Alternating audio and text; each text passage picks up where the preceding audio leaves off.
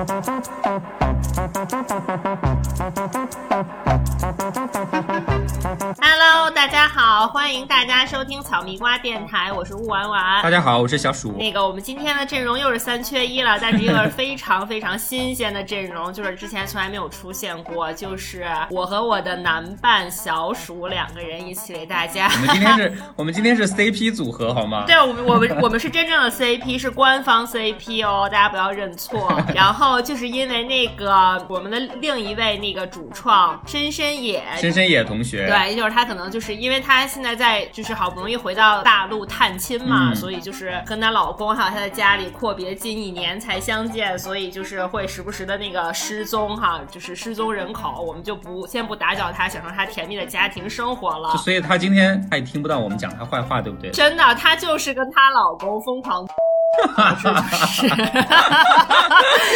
无法就是出现在这个我们的节目上满足大家的期待，所以到时候我们可以好好谴责他一下。就是我们现在是个什么状况呢？就是我们给他发了消息好几天，然后大概三四天之后吧，他会偶尔想起来灵性我们一下，给我们回一句消息说：“哦，我这两天在干嘛，在干嘛，我赶不上你们的 schedule 了，所以这周就只能我跟吴婉婉两个人来录这一期节目。”对，所以如果只有我们两个人，因为我们就是就缺少他这个这个电影科班生的这个理理论知识的打底嘛，所以今天就由我们两个就是有过一些在娱乐圈边缘这个工作的经历的人，对，疯狂对，然后给大家带来一期这个我们的这个人类迷惑行为大赏哈，就今天我们主要来讲一些我们遇到遭遇过的明星的迷惑事件、迷惑行为，对，而且这个职业背景可以稍微说一下，因为吴玩玩之前是专业做 PR 的，你其实你现在也在兼职做的概念是吧？对，就是因为我其实是在做这个，还不是一般的 PR，是奢侈品 PR。大家都知道，这个奢侈品 PR 呢，其实就是你接触到这个明星浓度会非常高，而且基本上都是我们所谓的这个浓度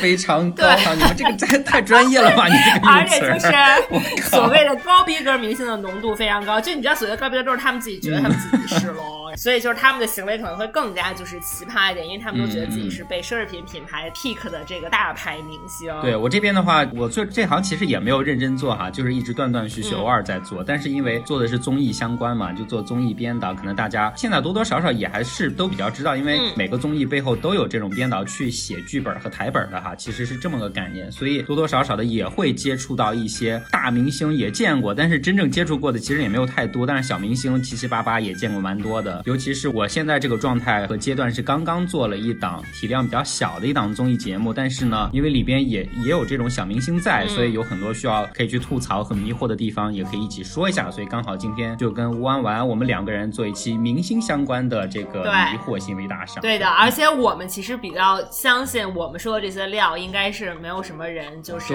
爆出来，因为都是我们自己亲身接触的，都是我们亲身接触过的，没错。所以就是如果你要是真的就是对娱乐八卦感兴趣的话，可以就是不妨来听听。但是我们没有办法像网上那样说出他们的名字，因为可能就是会导致我们被追杀。但是我们就是会非常那个暗示一下大家他们的身份。我们还是会提醒大家可能是谁，大家也可以猜一下。好，我这儿有一个非常非常新鲜的、非常 fresh 的，就是刚刚发生在我身边的迷惑行为。是因为我前天刚刚就跟了一个某奢侈品品牌的活动，然后这某奢侈品品牌呢，他请了一个站台的明星，这个明星是一个大花旦。然后他的迷惑呢，你说的是之前大家都知道的主要的六位花旦里面其中的一位是吗？对，one of them 就是一个大花旦。然后所以说他首先他的江湖地位是非常觉得非常稳固的这么的一个女明星嘛，老牌女艺人。然后她呢，其实我们这个活动呢，就是非常非常简单的一个小活动。嗯。然后请她来，其实就是给她在北京的某酒店呢开了两天的房间，因为就是她要带一个团队来嘛。然后就是说之前一天活动当天都会给他准备房间，in case 他有需要，其实可以住的。但是其实这些明星呢，他们在北京基本上都是有房子，就他们如果在北京有行程，他们是不会去住酒店的。好，这是前提。品牌呢，就是给他开了两天的这个房间。然后呢，在活动的前一天，我们一大早就开始准去准备物料嘛，因为要给那个媒体还有明星做一些那个 room drop，就是要往那个房间里面提前放礼物和鲜花，就这些工作。然后呢，忽然之间就是酒店的人就慌慌张张的，就是跑进来说：“你们刚刚有没有签收一个特别巨大的包裹？”我们就说我们签收了很多很巨大的包裹，不知道你具体是指的哪一个。然后这个酒店工作人员就说说刚刚他们品牌的人说，就是他们品牌就是明星要求品牌出钱从上海寄来了一个他必须要坐的椅子，说他必须要坐这个椅子，其他椅子他一概不能坐。然后呢，说说刚刚已经寄到了，让我们赶紧把它组装起来，in case 他今天有可能会来这个酒店住。就来了两三个酒店工作人员开始在那拆箱子，然后就在那个工作间就是组装椅子，然后我们就在旁边搞别的，就没有仔细观察这个工作。就我们搞搞搞，从九点多搞到十二点多，发现这个椅子才刚刚装好。后来我就说，我说我一定要过去看看是多么 fancy 的椅子，是是不是上面有十颗钻石，是不是那种就是《权力的游戏》那种，就是你知道吗？那种铁王座上插五十根剑，然后上面再镶二十个宝石。后来我一看，就是一个平平无奇。我们所有小伙伴上班都会坐那种转椅，就这种工作的转椅，你知道吗？我们只不过上面可能就垫了一些比较厚的垫子，就是一个比较舒服的工作转椅。嗯。然后还有我看到这转椅，我心想说：天呐，他是要在这儿熬夜批阅奏折吗？就是要把自己的一个工作椅、一个转椅都要带到北京来。然后后来我说 OK fine，那品牌就火急火燎说，就是今天十二点，就是下午两点之前，一定要把这个椅子放到他的套房里。然后这几个工作人员立刻就把椅子就送上去了。就到那个第二天活动的早上，我来，后来我就问他们，我说昨天这个明星有住在这边吗？他们就说，哎，没有，说他不光昨天不住，他今天晚上也不住，说他在北京有家。然后后来我说，我说他在北京有家，为什么还要火急火燎把这个椅子运来呢？然后他们说，啊，他可能今天需要在酒店的房间做妆发，他压根儿没去是吧？从头到尾，所以他就是为了嗯这一个小时的妆发就可以有一个坐的比较舒服的椅子，然后就但他的妆发应该一个小时。弄不好吧？我觉得。但我觉得他的妆发很简单哎，是披着呀，就他也没有什么搞特别厉害，就是而且我看他也就是没有化很厉害的妆啊，就是一般的裸色的眼影啊，然后裸妆而已啊。那应该还好了，他应该在这方面还算要求比较少一点的，因为你像我们节目里面那种十八线的小明星小咖，动不动做妆发都要两三个小时，哎，真的是特别。但他他们是不是还是因为上镜时间比较长嘛，会一直跟着拍？但他这种品牌站台，我觉得应该他其实也就出现了。五分钟就是拍个照啊，寒暄一下，跟产品拍拍照啊，然后在店铺里拍拍照就结束了。嗯，就为了这五分钟的工作，然后从上海运来了一个那个把零件拆的跟乐高一样的椅子组装，一个平平无奇的转椅。就反正不管是酒店的费用，还是说这些运东西干嘛的费用，都是品牌方来承担呗。那那肯定的是呀。所以我觉得这些明星就本身让人非常疑惑的一个点，就在于说他们因为参加某些节目或者说某些活动，他知道这个钱不需要。自己掏，所以他们但凡能想到的东西，他都让你去掏钱。我觉得真的是特别事儿逼，就是这么来的。真的，所以他那个椅子，你最后也没坐着试一下吗？就后来我就后悔，我觉得我真的应该稍微坐一下，去感受一下是什么样的感觉。然后这这件事也就算了，还有另外一个事情，就跟他这个情况非常相似，是，嗯，就是是我之前的一个同事给我讲，这不是我亲身经历的，因为那个时候，就是之前就这个故事发生的时候，我还没有进入这一行，但是之前跟我非常非常 close 的同事，他亲身经历的，嗯，就是。也是这几大花旦中的一位，然后呢，跟着他去那个巴黎时装周看秀，然后大概那个秀，你知道，就是巴黎时装周那个 schedule 非常紧嘛，就秀要么就是早晨大概就是九点一场，十点一场，然后可能十一点一场，就都是一个小时一场，还要到处赶，但最早就是九点就开始了，就这个明星可能是去看九点或者十点哪一场，我忘了。好，然后就这个明星在凌晨三点的时候呢，就让他的助理就跟他的助理布置了一个作业，就说我觉得我带来的 bra 不是很合适。我这几我这几天感觉我有一点胀奶，就是这个 bra 有一点紧，我觉得我胸部有点勒，我就很怕明天我参加活动的时候喘不上气晕倒。嗯，当时的大状况背景就是他当时刚刚生产没有太久，对不对？也没有哎，他那会儿还没有生，然后就是他就无缘无故说自己可能就是觉得这个带来的十个 bra 的 size 都不合适，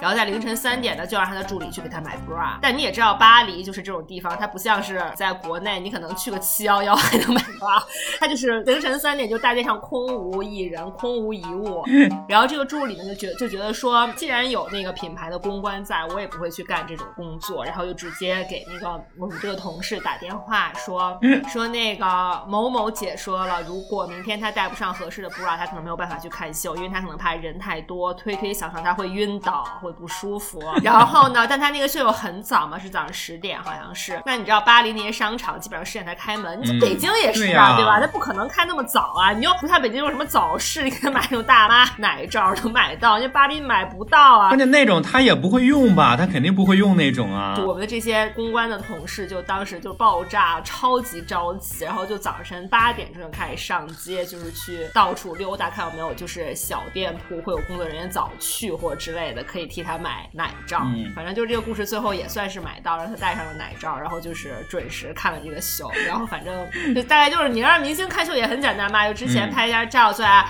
秀开始十分钟结束，以后，跟设计师拍两张合合两张影。对啊，看秀真的是好轻松了，好不好？对啊，比演戏什么的轻松太多了。对啊，就是深深夜买奶罩的故事，这也是另一个就是大花旦。但确实，之所以这两人能提出就是我们看起来其实非常匪夷所思的这些要求，人家确实也是，就是人家 level 是在哪儿的。就我们刚刚也给大家说了，就是说可以稍微提示一下，让大家猜出来大概是谁。就我们刚刚讲的一个是这个托运椅子过来参加活动的，一个是凌晨要求买 bra 的，这两位其实都是我们国内公认的，就是最一线里面的那几个的其中两位哈。大花大。对，我跟你说，这个买奶罩还有一个八卦，我又忘了。然后这是他的，就是某位美容皮肤管理医生跟我讲的，就是他就是会邀请皮肤管理医生去他们家帮他进行一些护肤的步骤，具体是什么我也我也就不透露了。反正就是一些类似于什么超声刀、热玛吉，这就是小仪器操作，他肯定是会让这些医生带着仪器去他们家弄，他是不会出来的。然后呢，就好像是操作某种仪器的时候呢，他身上好像是不能带金属的东西，就是那个医生到的时候，就他已经把所有的首饰都摘掉了，放在一个首饰盘。盘里，然后这医生就开始帮他操作嘛，弄脸。弄完以后呢，这医生就准备走，因为这个医生是一个男性，知道吗？还是岁数挺大那种资深男性。然后呢，他就突然发现，他正在旁边收拾工具准备走人的时候呢，就发现这个女明星就突然向他伸出了一只手，就是他斜靠在贵妃榻上，微闭双目，然后冲他伸出了一只手。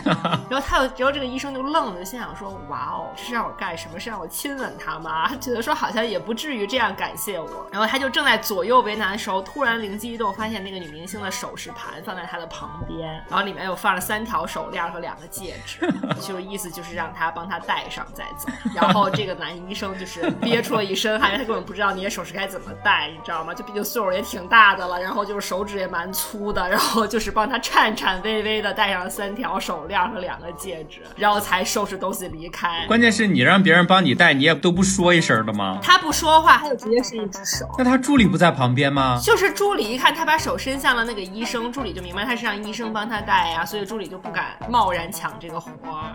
而且我跟你讲，这位助理当时是请假，啊是助理还是造型师我忘了，就是本来是请了假，当天晚上六点钟就是要坐飞机出国去玩儿，但是他那天就稍微有点行程耽搁，可能就是那个疗程就是进行到五点还没有结束。就是二是这个女明星知道她这个助理是请假六点钟要飞的，然后那个女明星就一声不吭，然后那个助理就不敢走，所以硬生生的拖着。导致她没有赶上飞机。每天这么相处的助理，他都这么为难人家吗？对，所以这就是一个特别窒息的明星私下的工作和生活的状态，其实就是跟台上那种特别善解人意、温柔大方的形象真是大相径庭。朋友们，就是我们刚刚说的这两位的话，因为我的工作当中我没有自己实际见过他们了，但是也有听我的同事之类的，也有多多少少讲过他们的一些事情啊。比如之前的那位你说的从活动上弄椅子过来的这位，其实我确实有听说，他当年哈因为这个。拍戏特别拼，据说他有一个外号是叫“拼命三娘”嘛。拍戏什么的，真的就是真刀真枪的上阵，然后特别拼。最年轻的时候就身体落了很多很多的毛病，就说他可能真的是因为腰不不太好。单独你如果在那儿一直站着的话，都站不过半个小时，还是一个小时。对，如果他真的这样，然后他的那个椅子如果是有一些比较特别或者说特殊的功能和地方的话，其实我都多少能理解他的这个需求了。你有备无患嘛。但是另外一个，就我们刚刚讲的这个凌晨三。点让 P.R. 和这个他的助理去满巴黎买奶罩的这个，我之前也有听说他的一个事情，就是因为他最早完全是一个电影咖，就电视剧什么的几乎都是完全没有演过的，然后更别说什么国内的综艺之类的了。前几年国内综艺刚好开始兴起的时候，他也所谓的下凡，也去，因为肯定也是花了很多钱去请他了，就至少应该是个千万级别的这种钱去把他请到，然后做了一档当时声势非常非常大的一档节目。然后因为我跟当时的那个。这个节目里面的有一个摄影老师，就在这一次拍节目的时候还比较熟，他就告诉我说，他当时就是负责去拍这个花旦，这个大花旦的那一组的，就说他每次进来的时候都是浩浩荡荡，带一大帮人，就是各种化妆老师啊，各种助理呀，各种保镖啊之类。然后有一次他最多的一次，超级讲对他去数了一下，说整整十七个人，说他这是他从事这么多年，就是这个行业里面见了各种大大小小的明星，就觉得是团队阵仗最大的一个人，要整整带十七个人才能正常的来录一次节目，到现在都没有人打破他看到的这个记录，真的是太匪夷所思了。所以就是说，你像咱他们这些，就是为什么会拿这么高的片酬，就是真的他要养的人也是蛮多的，这些日常开销，去哪儿真的都是跟着十七、十七八个人，这真的一般人也是想象不到。我主要是觉得说，你说你就毕竟大家是一个就是工作的关系嘛，你对别的类似 PR 这种你不太熟的人，你刁难或者怎么样，我还都觉得好，你为什么要对自己的助理那么苛刻呢？对。是啊，所以 之前不是还是有一档节目，是有一个助理，不是说什么说着说着还哭出来了，是不是？你有印象吗？就是你说什么觉得就是之前的明星对自己太差，那还是一个小咖嘿。我们说这种就是大咖是怎么对待自己周周围的人呢？真的是难以想象。关键是你看，这是所谓的就是老牌的一线的，放原来是最顶流的这种明星，但是你放现在，现在不是都讲流量吗？就是那些莫名其妙好像大家都没有听过什么名字的那些小明星，其实现在也特别把。自己当回事儿。这节目刚开始的时候，我不是说我刚刚做完一档综艺节目嘛？其实也就是一个地方卫视的一档小体量的节目。然后他们当时请明星，我最早你邀请的是一位，真的也就已经掉到十八线了，自己也平时没有什么代表作品。然后这么多年一直还能在娱乐圈混着的唯一原因，可能就是因为他有一个现在呃内地小生一线的一个所谓的前男友。然后每次出来报的都是说前男友干嘛干嘛，前男友干嘛。他不是就是非常有名的这个最佳前女友吗？这其实还是我说的另外一个，就是哦，另外一位是吗？啊，OK。我刚做的这个节目迷惑的地方就在于，他们你邀请的第一位是有这么一个靠前男友的这个 title 撑着的一个十八线的女明星，然后但是她后面因为她去接了一档别的综艺，所以临时放了我们鸽子，然后就没有请她了，就她没有上。最后呢，又火急火燎的请了另外一位，结果没想到又是一位靠着前男友的名声到现在还在混日子的一位明星。然后因为我还去专门了解了一下，我说像这种。真的就已经十八线了，就可能他确实是有过自己的代表作品，但是已经十几二十年了，然后年纪也比较大了，这些年拍的一些剧啊什么的，其实都没有出圈，大家都不知道他干嘛，很多人可能都以为他已经息影了或者怎么样，但其实他还是有在拍戏的这么一个水平和流量的一位女明星，唯一靠的就是有一个非常非常知名的，现在还很火的一个前男友。我后面还真实的有去了解了一下他现在的片酬情况，他整个节目下来，他拿到了一百多万的报。酬哎，然后这个节目整个实拍其实就只需要他二十多天的时间，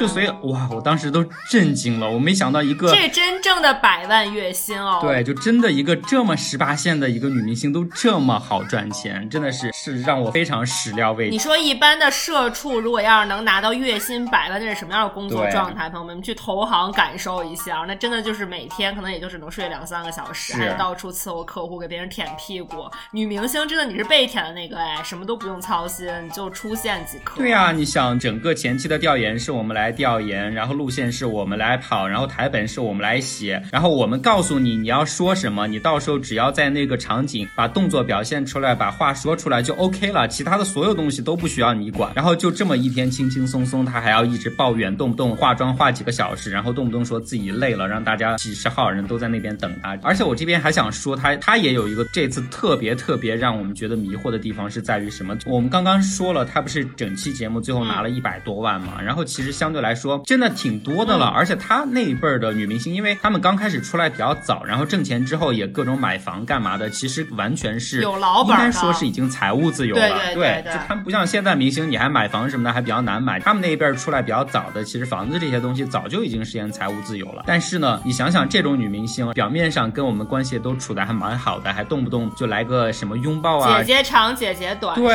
对，就给我们说的时候都是姐姐怎么样，姐姐特别喜欢你们，姐姐跟你们在一起很开心。所以最后我们这个组节目整个快要拍完的前一天，他就给我们说说，哎呀，看你们这么辛苦，今天一定要带大家去吃饭。然后我们就在最后要杀青的那个城市，他的那个助理那边找了一个还不错的一个重庆火锅，然后大家就去吃。本身一共也没有几个人，就我们组的核心几个人嘛，就是编剧、导演之类的在那边，然后加上他自己，然后他的一个搭档，然后他的两个助理在。在那边，可能一共就七八个人在那边吃，他还拼命让我们喝酒，就觉得他那边的那个精酿啤酒特别好喝，各种劝我们吃，说说哎呀，你们不要担心花钱，今天姐姐请，你们开心就好，想吃什么吃什么，随便点没有问题。然后我们那天真的蛮感动的，你知道吗？就虽然就你也觉得说这点钱对人家来说真的不算什么，因为总共可能就吃了一千多吧，我们这几个人就还稍微对他有一点改观，因为我之前在节目里跟他接触的过程，我是觉得他是有点什么呢？就是其实没有什么文化，然后硬要装自己是个文化人的那那种大龄女明星的一个人设，你知道吗？就其实所有的知识点都是需要我这边查好，然后写给他，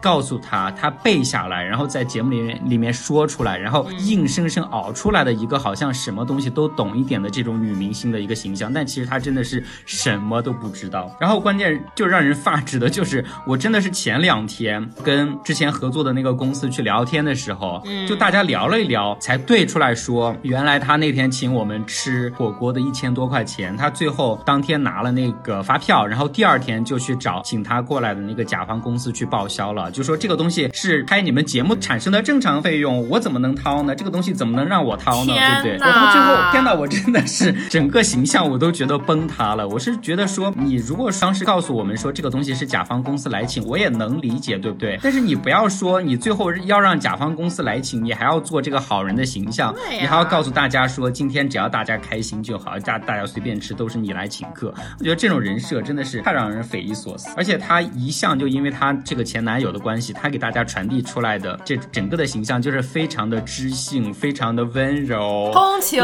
达理。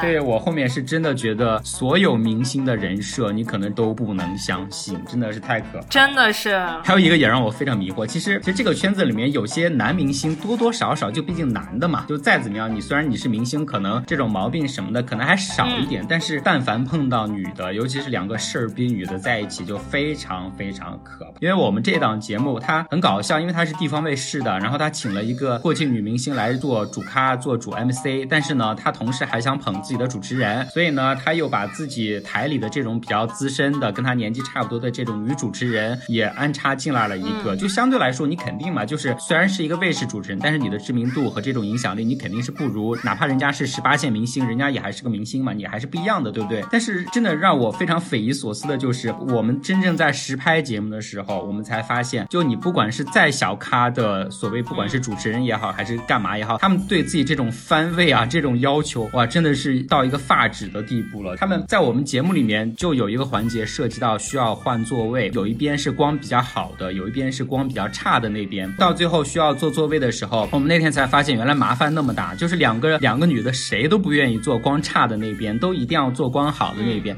我们导演和我们全组的人都在旁边，就是在那边劝了半天，没有一个人愿意挪座位。然后两个人在那边都互相开始拉脸，就完全没有人愿意换。然后最后没办法，我们只好把他们两个人都放在了同一边，就硬加了一张椅子让他们坐在那边。但是镜头一开，你会发现他们俩上来就是，哎呀姐姐，然后今天怎么样？然后妹妹，你今天也很漂亮，都是那种。镜头一关，就两个人就真的就是完全一句话都不说。哎，你像我之前我们不是有看到什么类似，也是就是这种一线花旦里面不是经常有传闻说啊两个人看起来关系很好，但是私下里其实关系特别差呀。然后什么化妆室里的各种恩恩怨怨纠葛啊，我之前还不太相信，但是这次看过之后，我是真的觉得女人能做出来这种事情啊，真的太可怕了。所以我给你讲，就有时候你会觉得那个就是你说那个你要真的庙很大也就算了，没有想到池浅王八还这么多，就真的是 感觉就更深奇。然后还有就是我这儿还有一个，我就突然想起来，因为其实现在有一个就是热点嘛，就大家都在说那个名媛拼多多的那个群里面，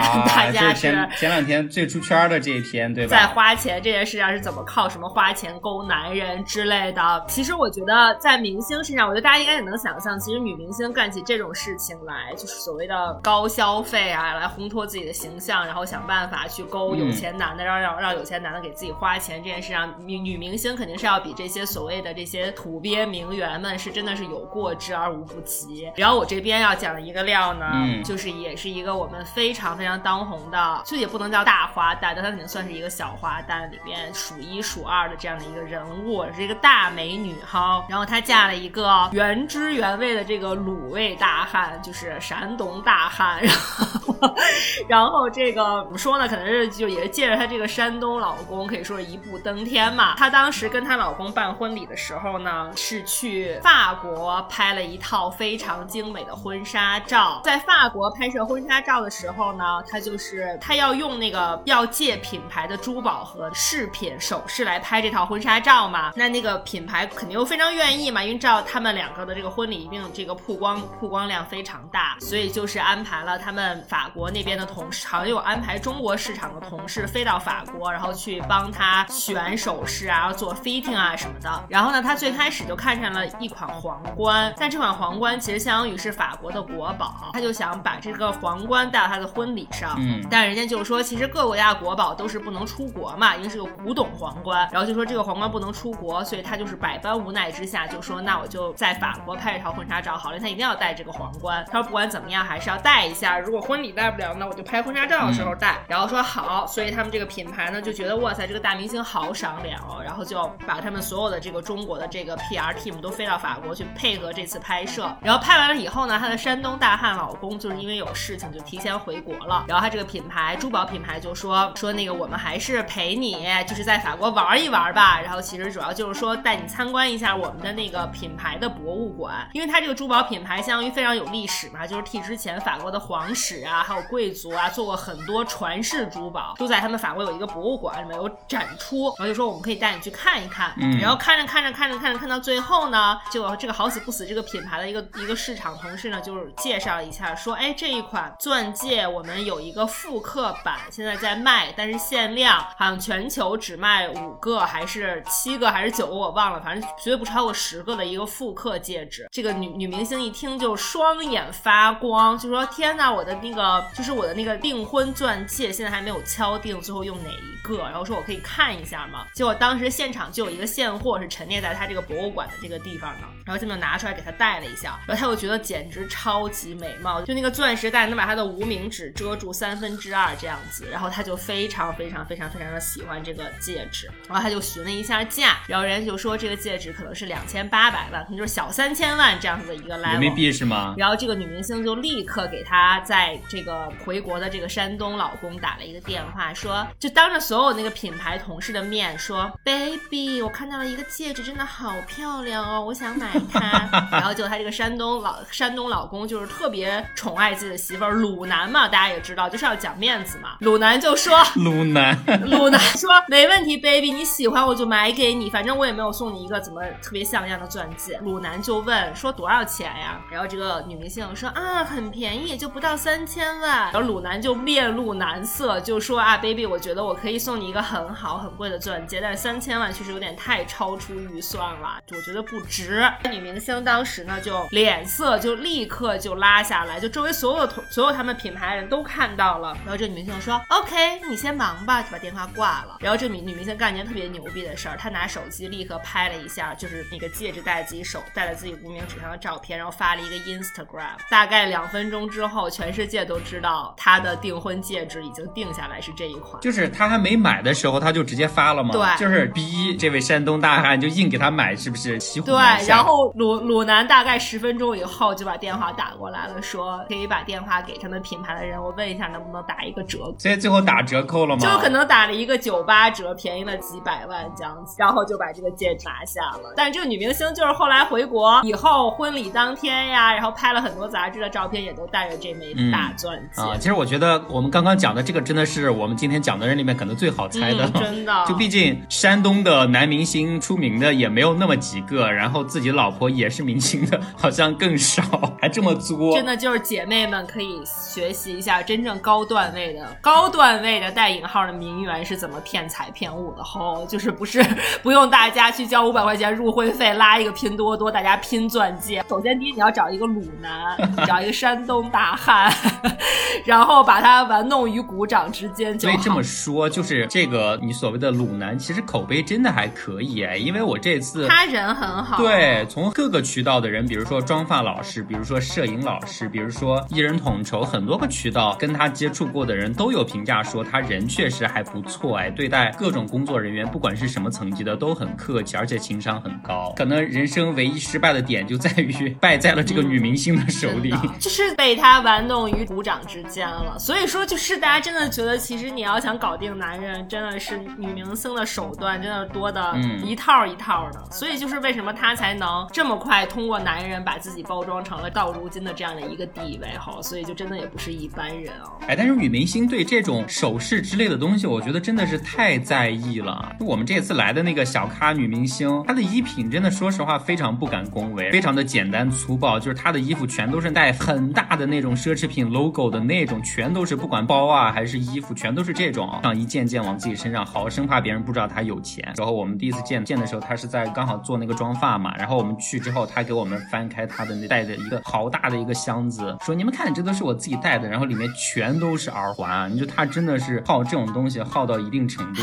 就是只有这个才是能够一眼被人看中，觉得他有钱嘛。对，而且还有一个我觉得其实挺迷惑的一个地方哈，就是就是我不知道为什么圈子里面的明星就很多人有一种奇怪的信仰，就是他们都特别喜欢信藏传佛教，这是我到现在我也不能理解的一点。对，你有发现吗？就是我有很多人我们知道就比如陈坤啊这种的，他确实是信很多年。王什么王菲、赵薇，他们都看那些同看同一个大师嘛，然后什么。反正这一次我们这个女明星就她就特别特别信这个，然后在节目里面动不动就要把她去藏地什么去叩头啊，去做什么信仰的一些事情说出来。就虽然她可能觉得这个对她的形象树立有帮助吧，然后最后通通都被在卫视台里审片的那些人剪掉了，因为不符合我们中国的价值观，对不对？我们，就是要信仰做无神论者，朋友们，做一个唯物坚定的唯物主义者，不要信那些有的没。但是你看，就是大家口头上说出来都是这种，但是他们背地里真的是太信了。尤其我刚刚不是还说嘛，我自己是觉得她真的是没有什么文化素养和这种见识的一个女明星，但是她信这个信到什么程度？就是这种不是一般都会戴那种手串佛珠嘛，然后一天到晚都在戴。但是上节目就像这这种，尤其是卫视平台的话，你肯定是不能戴。但是他有一次就是他好像是做什么滑翔伞，还是说呃一个类似什么的环节，他为了好像给自己保平安还是干嘛的，他就还是把那个东西偷偷戴着，然后最后镜头上下来之后，我们大家才发现，就他整个那一天都没有摘这个手串佛珠，最后导致所有的相关的特写啊这些东西的镜头都必须得剪掉，就是为了避开他那个手串去剪很多镜头，就搞得非常麻烦。但是他自己就是非常非常信这个，这就是特别愚昧的人，就是会被就是会很信呐，因为他们这些明星说白了就没有怎么念过书啊，对吧？关键是我觉得有些人他信这个，比如说你你说像陈坤他信这个东西，但是他有实实在在的去做一些，比如说他发起之前的那些对行走的活动啊之类的，他我觉得他是用行动去去信这个东西的。他们可能就希望能通过这个 social，比如说这是天王天后都在见的一个大师，他特别希望那我也要见，显得可以自己抬抬咖位这样。哎，之前的那个江西的那个王林那个大师不是最后都垮了吗？但是那个不是一线的明星都是特别信的这个吗？大明星都对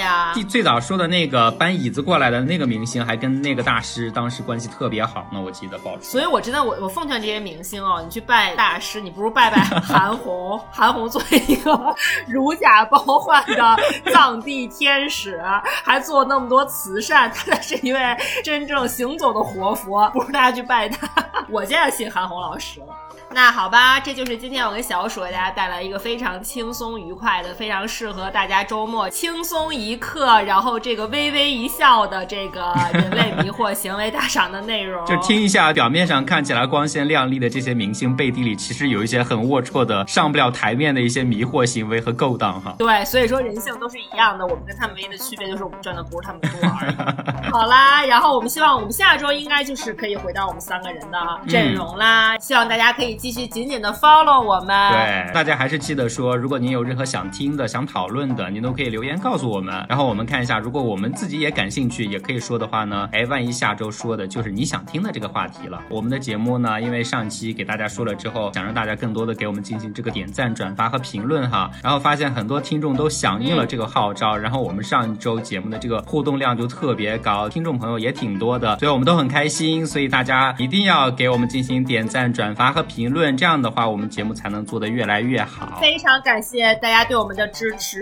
希望大家能够多多的支持我们那我们就下周见吧。我们下周见吧拜拜。拜